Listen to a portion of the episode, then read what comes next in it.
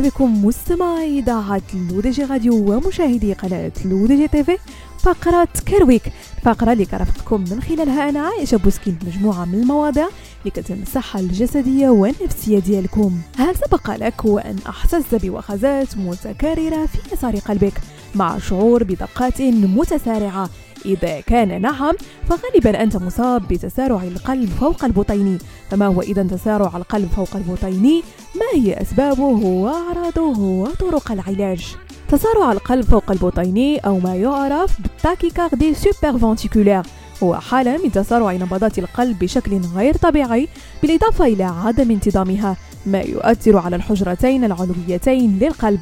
ويعرف هذا المرض أيضا باسم تسارع القلب فوق البطيني الانتيابي. تكون دقات القلب في الحالة العادية ما بين 60 إلى 100 نبضة في الدقيقة. أما في حالة إذا ارتفعت إلى 150 أو 220 نبضة في الدقيقة هنا نتحدث عن تسارع دقات القلب.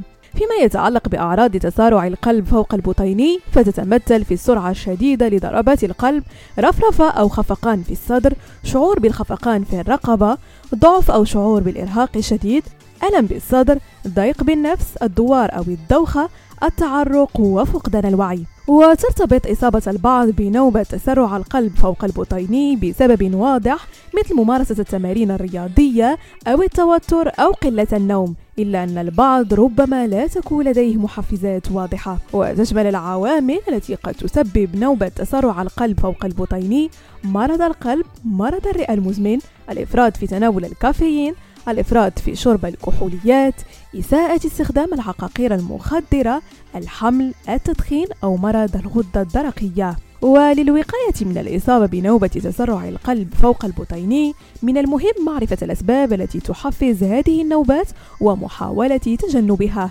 حيث يجب تتبع معدل ضربات القلب ومعرفة النشاط الذي كنت تمارسه وقت إصابتك بنوبة تسرع القلب فوق البطيني كما ينبغي كذلك مستمعين توخي الحذر عند تناول الأدوية.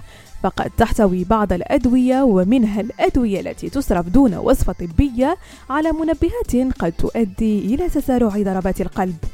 بهذا مستمعينا كنكون وصلنا لنهاية فقرة Care Week نضرب لكم موعد la semaine prochaine هادشي كامل على إذاعتكم الرقمية LODJ Radio وكذلك على قناتكم لو دي جي تيفي